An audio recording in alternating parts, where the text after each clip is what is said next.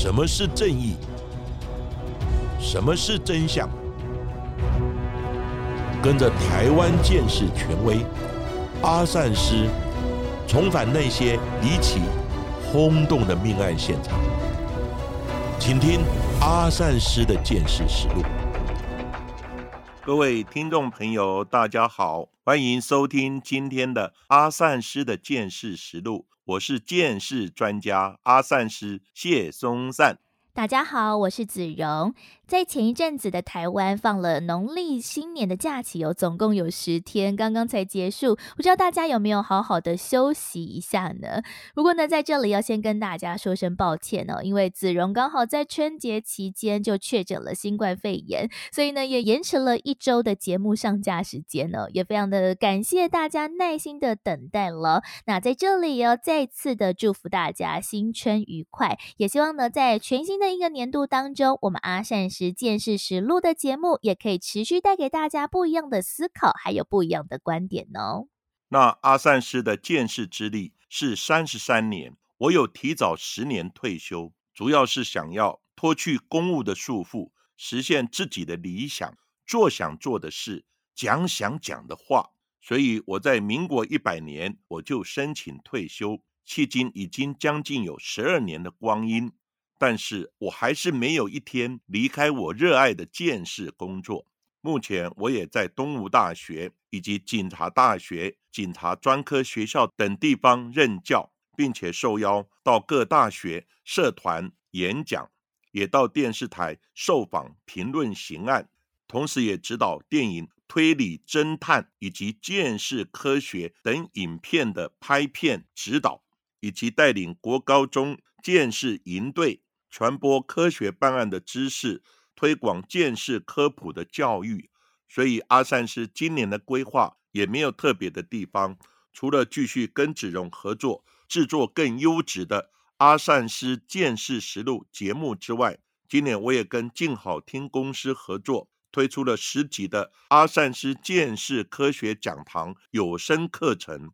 用十个案例带入十种不同的见识科学项目。譬如指纹、DNA、枪弹、测谎、唯物以及血迹形态等等，主要是为了因应今年国民法官要上路，希望传达给社会大众更多的见识科学基本的概念，在他们获选担任国民法官的时候，更能勿枉勿重，做出正确、科学以及理性的判决。也希望阿善是见识实录的听众朋友能够多多介绍朋友来收听，并给予支持与鼓励。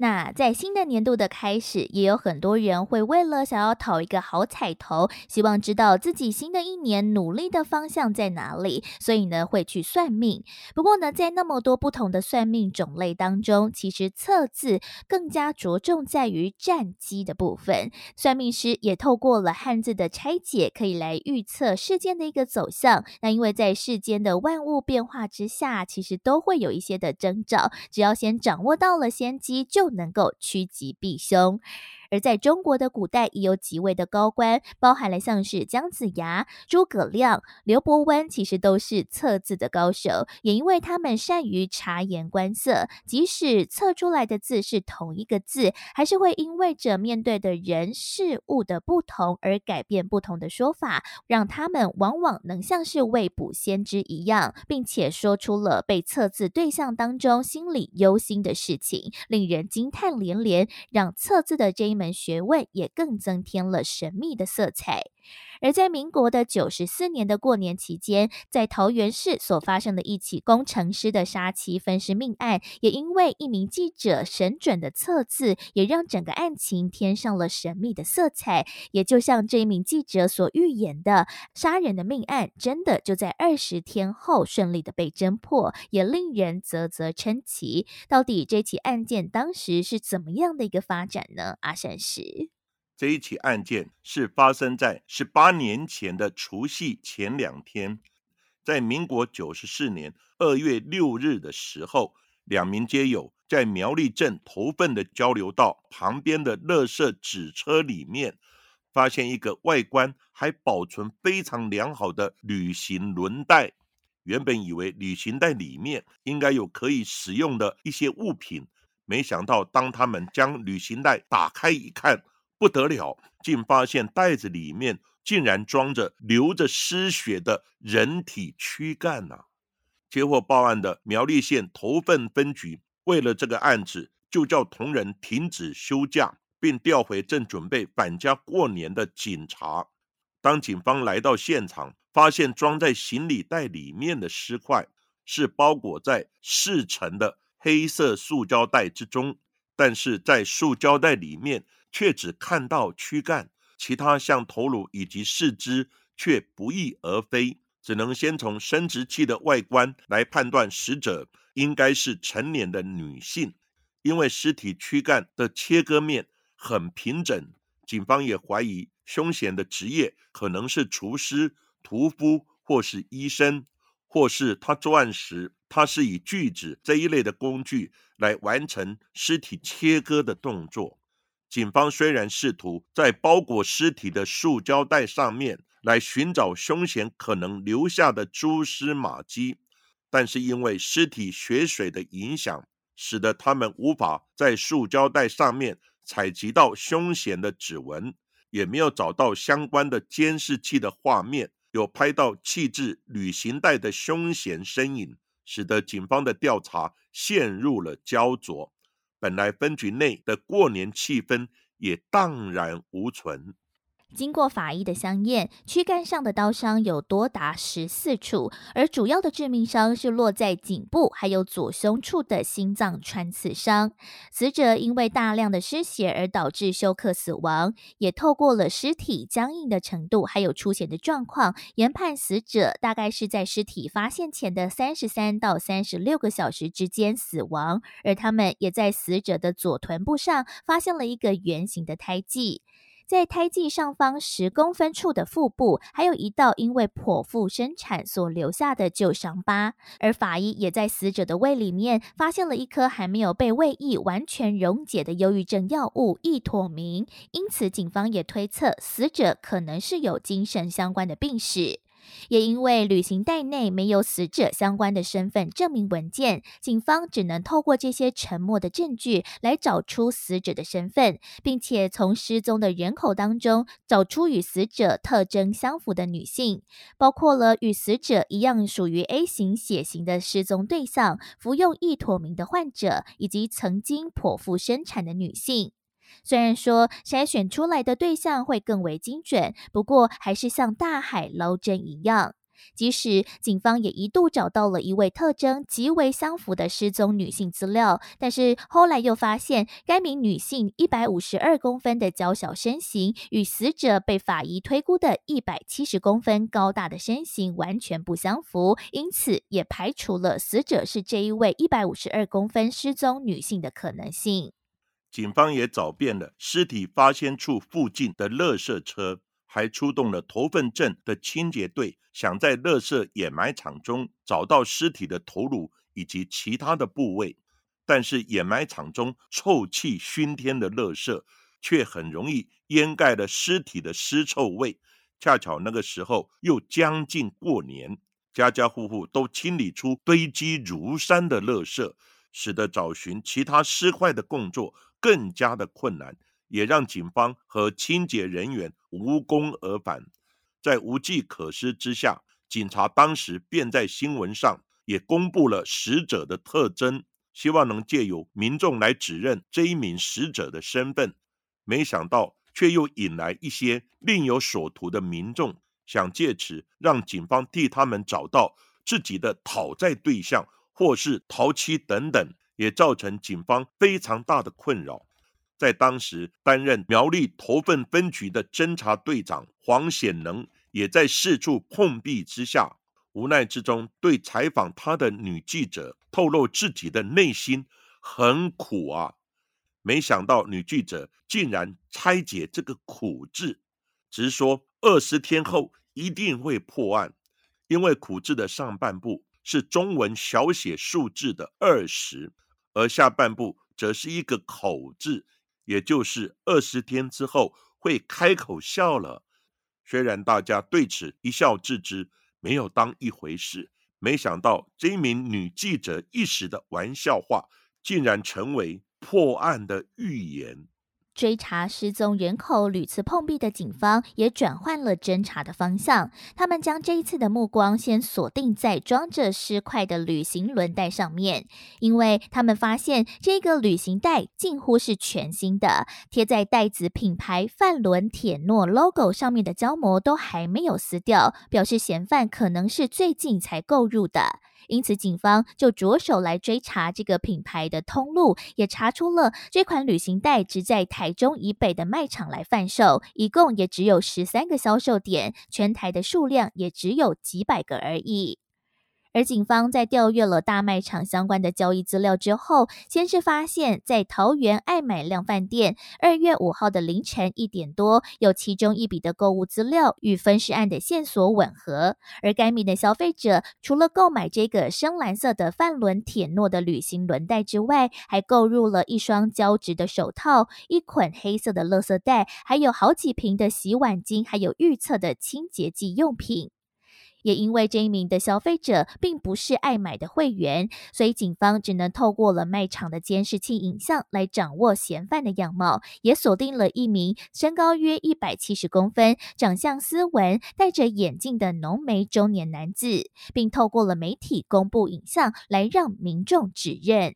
没过多久，就有民众来电到警察局指认该名中年男子是三十九岁。在桃园租屋的王希红，没想到当时桃园分局中路派出所的副所长也发现自己的女儿跟王希红的小女儿正好是同学。副所长后来也到学校侦查之后，发现另外一个可疑的迹象，就是王希红小女儿的联络簿本来都是她的妈妈在签名，但是在二月五号案发之后。却变成只有父亲王希红的签名。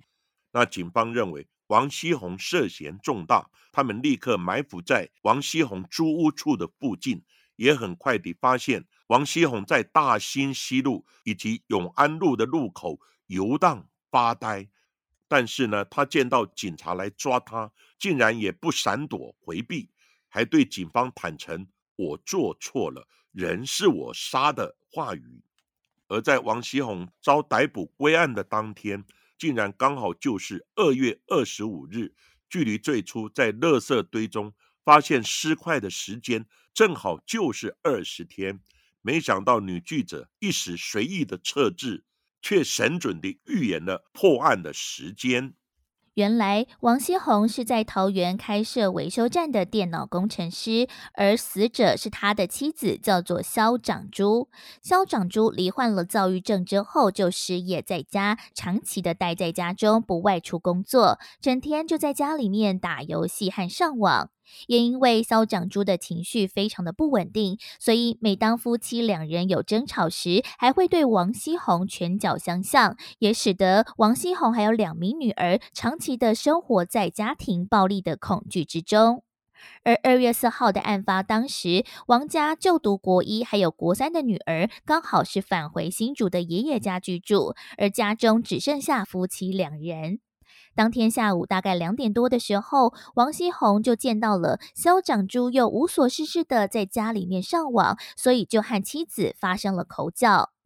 王锡红他不满沉重的家计都只有他一个人在扛，一个人在负担，每个月还需要支付基隆的岳母庞大的看护费，而肖长珠只是好吃懒做，整天打游戏，却不将岳母接来家中照顾，还能多少省点看护费？没想到肖长珠却开始数落王希红没有出息，赚钱赚太少，还反呛说：“我家的事关你屁事。”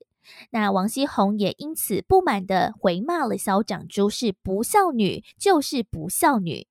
没想到肖长珠就在盛怒之下，竟然冲到了厨房，拿出了水果刀，做事要攻击王希红。而惊觉不妙的王希红，他在夺下刀子之后，也因为一时的气愤难耐，也连续对妻子砍杀了十几刀，直到妻子一动也不动为止。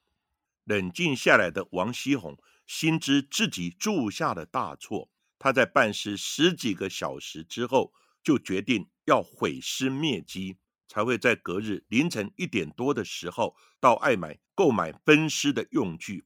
他将尸体肢解成六大块，并分别将头颅、双手、双脚以及躯干分别装进四个黑色的塑胶袋之中，也将其中装着躯干的塑胶袋装进旅行轮袋之中。接着，王锡红就载着尸块一路从桃园往南开，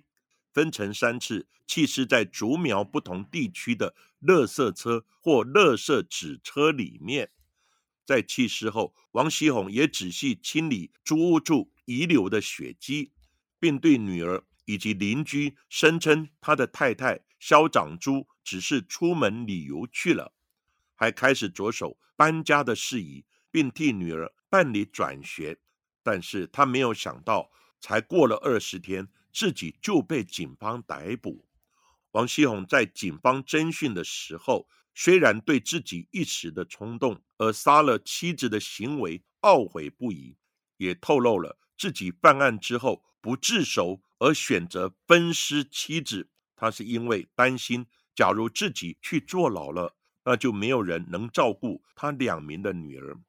但他在还原犯罪现场的时候，还连声说对不起，但是却已经无法挽回破碎的家庭。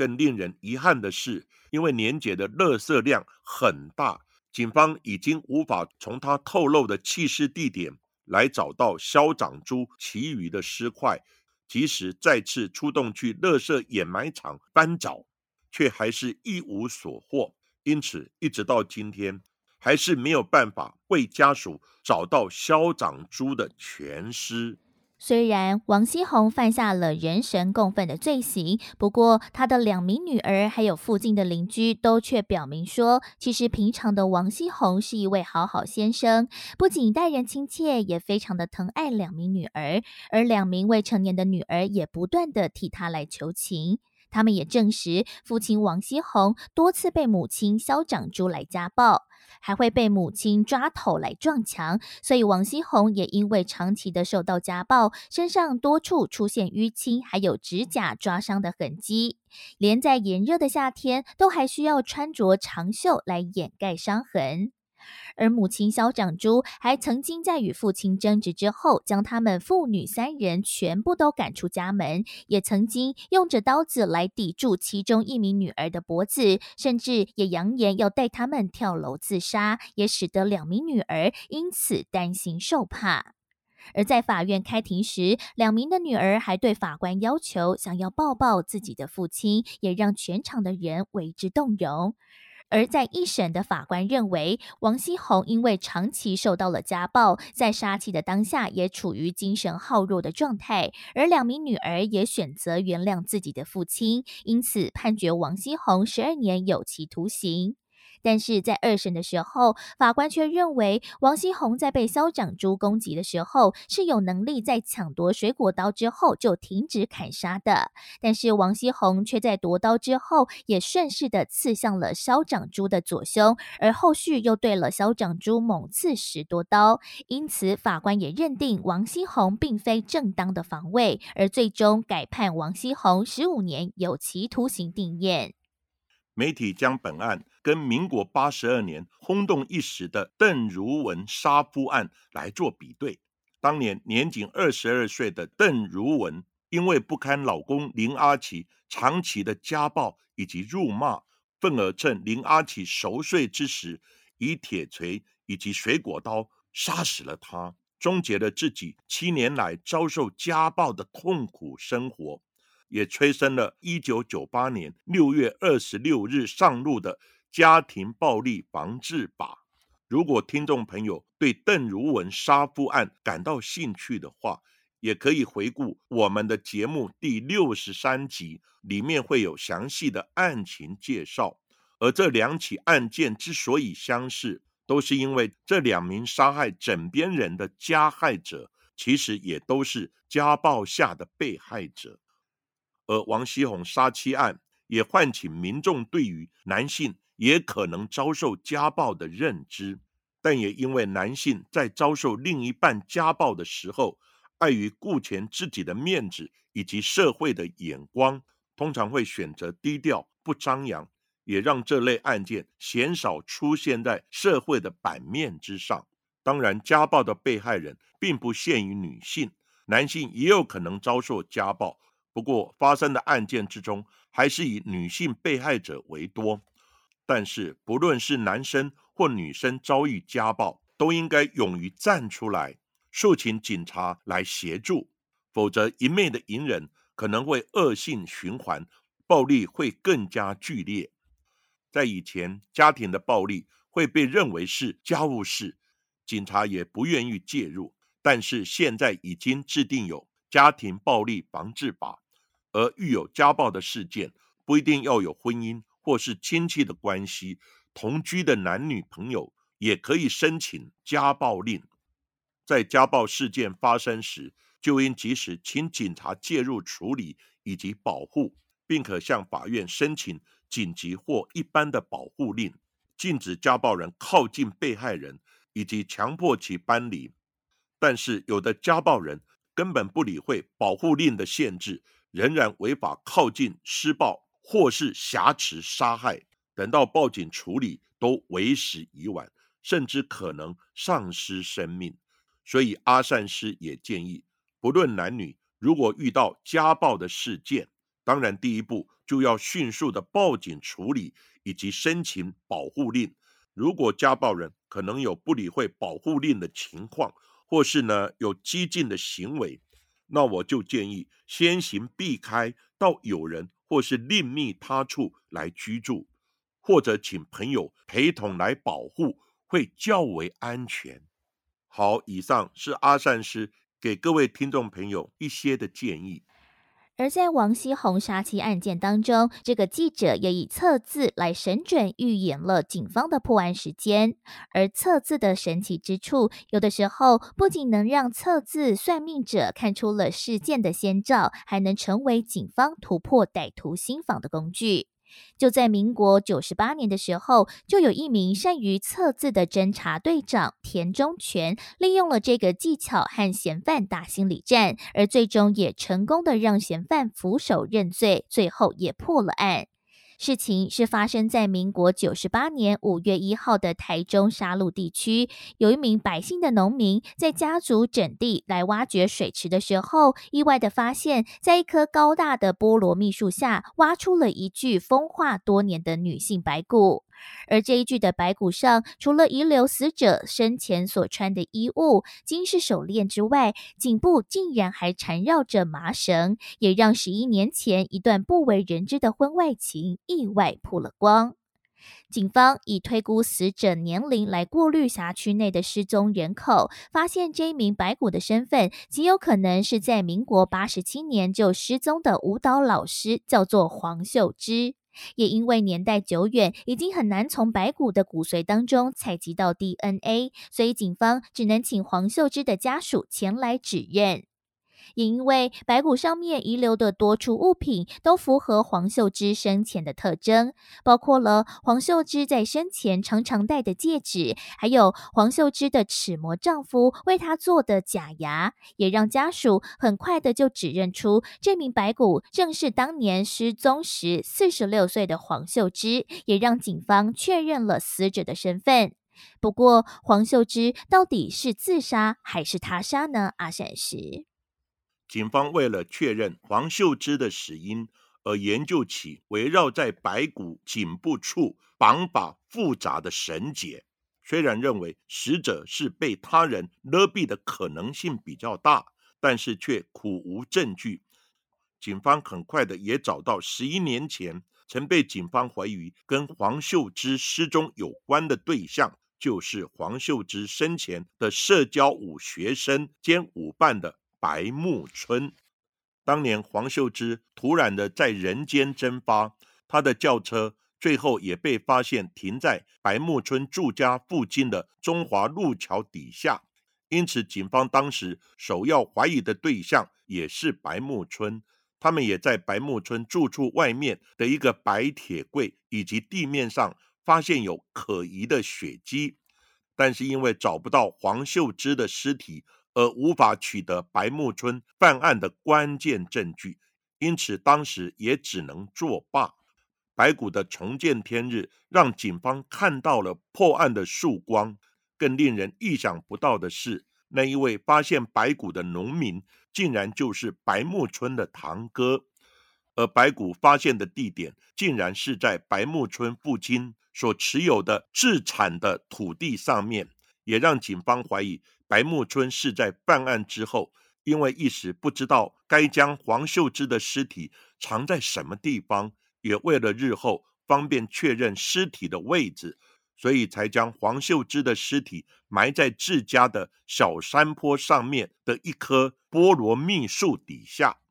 值得一提的是，在警方发现白骨当时，他们所见到的景象竟然刚好符合白木村名字的意境。白木村的名字写法是木头的木，春天的春，其中木字指的就是埋尸地点的菠萝蜜树，而春字它的上半部都是三根的树根横跨，并且压在一个人字的上面。而最后，这个人也在菠萝蜜树下被重见天日，因此下半部的日字合起来正好就是一个春字。没想到凶险的名字竟然跟埋尸现场的情境极为相符，也让人啧啧的称奇。警方随后找到了现在已经五十六岁的白木春，并且对他展开测谎。白木春虽然表面镇定，但是也极力否认自己犯罪，但最终还是没有通过测谎，还在警方提起死者颈上缠绕的绳子的时候，又出现了反应。而白木春在案发的十一年来，也都做出了一连串看似平凡，但是却好像在逃避什么的行径。他不仅在案发之后改名叫做白君林，还换了工作，转去夜班当警卫，值班到白天才敢睡觉，仿佛是心有不安，也让警方更加的怀疑白木春涉案的可能。不过，因为白木春心思沉稳，不容易动摇，所以时任的台中市清水分局的侦查队长田中全，并决定要制定一套的心理战术来突破白木春的心防。他们先是带着白木春来到了家属招魂的现场，并且在法师做法事时，让家属把杯对空询问黄秀芝杀害他的凶手是不是在现场等等类似的问题。没想到家属竟然也连续指出了数个醒杯，也让人感到不可思议。但白木春只是口中念念有词，并且双手合十，面色却依然不改。田中全队长因此也祭出了最后的一招，他也拿出了自己的拿手绝活，为白木春的名字测字。而田队长告诉白木春，白木春之所以无法继续掩盖他的罪行，正是因为他在案发之后将自己的名字改成了白君林。那为什么田队长会这样推论呢？其中又跟测字有什么关联呢？阿善石，根据侦查队长田中全的说法，白木春原本的名字中的木春，让他埋尸之后可以用菠萝蜜树来压住人骨。让案件破不了案，所以才让白木春在十一年间得以掩盖自己的犯行而逍遥法外。但是白木春却将自己的名字改为白君林。那这边的君呢，是左边一个金，右边一个云，它是千钧一发的钧。那林字呢，则是久旱逢甘霖的霖，上面一个下雨的雨。下面是一个双木林，而君字呢，它又可以拆成左边的金跟右边的云。那左边的金呢，指的就是金钱。假如呢，将右边的云字写的稍微歪了一点，它就会变成欠债的欠字，也就表示他欠了死者一屁股的债，变成死者的冤亲债主。往后可能也无法逃过死者冤魂来索命，而林志呢，则表示降雨生树林，也意味着白君临的后代子孙。因此，君临二字合为一体，便表示若白君临他不认罪，就会呢再留子孙，祸连家族。或许是因为白木村呢，他不想祸延后代。田队长这一番的撤治，竟然真的击溃了白木村的心防。白木村终于坦诚自己是在十一年前杀人埋尸，并供出他将黄秀芝生前所戴的劳力士金表藏匿在住处附近的田埂泥土之中。最后，也让警方找到了关键性的物证。使得白木村之后也没有机会再翻供脱罪，成功的将白木村逮捕归案。白木村最后也说出了自己的犯案动机还有经过。原来他在民国七十几年的时候，就因为加入了黄秀芝在沙鹿镇所开设的舞蹈班而与他认识。白木村也在习武的期间与黄秀芝暗生情愫。两个人虽然各自有家庭，还是在民国八十二到八十三年之间发展出不伦的恋情。但这一段世俗不容的婚外情，也在五六年之后曝了光。白木春因此提出了分手，不过黄秀芝却不愿妥协，甚至还带着石头还有砖头埋伏在白木春住家的附近，并且趁着他返家之际来攻击他。而白木春也在愤怒之下，竟然捡起了地上的木棍，打晕了黄秀芝，并且以麻绳将她勒毙，最后再将黄秀芝的尸体埋在家族的农地上，也使得这一起的失踪案件就此悬荡了十一年之久。白木春虽然逃了十一年，但到头来还是得面对法律的制裁。他原本以为最安全的埋尸地点，竟然还是躲不过被曝光的命运。而将埋尸地点曝光的人还是他的自家人。而整起案件当中，除了警方工于心计的精彩战略之外，或许冥冥之中也有一股神秘的力量来帮助死者，才能让测字发挥了精准的效用，也使得家属神奇的在连续执出了醒杯，并且将嫌犯逮捕归案。而法院最终也依照着杀人的罪嫌，将白木春判处有期徒刑十五年，并且褫夺公权八年。因为今天我们讲的是因为撤治而破案的案例，那阿善师有一个非常经典的撤治故事，也想跟听众朋友分享一下。就是在明朝末年，江山呢岌岌可危，那当时的崇祯皇帝有一天呢，他就微服出宫。身边呢只带了一位太监随行，那这一次的出宫呢，是为了找一位摆摊测字非常知名的老手，也就是老者。听说呢他非常的灵验。那找到这一位老人之后，崇祯皇帝就说他想测一个有字，这个有字呢就是朋友的友。那老人就问：那你想测什么事呢？那崇祯皇帝就答。我想测天下大事会如何发展。那老人呢？一听，眉头就皱起来，直呼不妙不妙，反贼出了头。为什么呢？因为呢，这个有字就是反字，在左上角呢，两边各出了头，就变成有字。所以呢，他说反贼出了头。那崇祯皇帝一听，又马上改口说：“哦，不是。”我想测的是有没有的有字，那老人就问：“那你要测什么呢？”那崇祯回答说：“我要测大明江山。”那老人一听，沉思一会儿，然后呢，他就上前小声的跟崇祯皇帝说：“大明江山去了一半了，为什么呢？因为这个有没有的有字是一个大字，少了右下一撇。”那名字呢？去了日字旁，就变成一个月字，两个凑在一起就变成有字。所以老人就说：“大明江山去了一半了。”那这个时候呢，崇祯皇帝就非常的沮丧，但是呢，他仍想一搏，他就跟这个老者说：“啊，其实我要测的是一个有字，这个有呢，就是喝酒的酒，没有三点水，那个有时的有。”那这个老人呢，一听脸色大变，非常惊恐的看着崇祯皇帝说道：“这个字跟江山无关，我无可奉告。”结果呢，说完之后就马上收摊走人。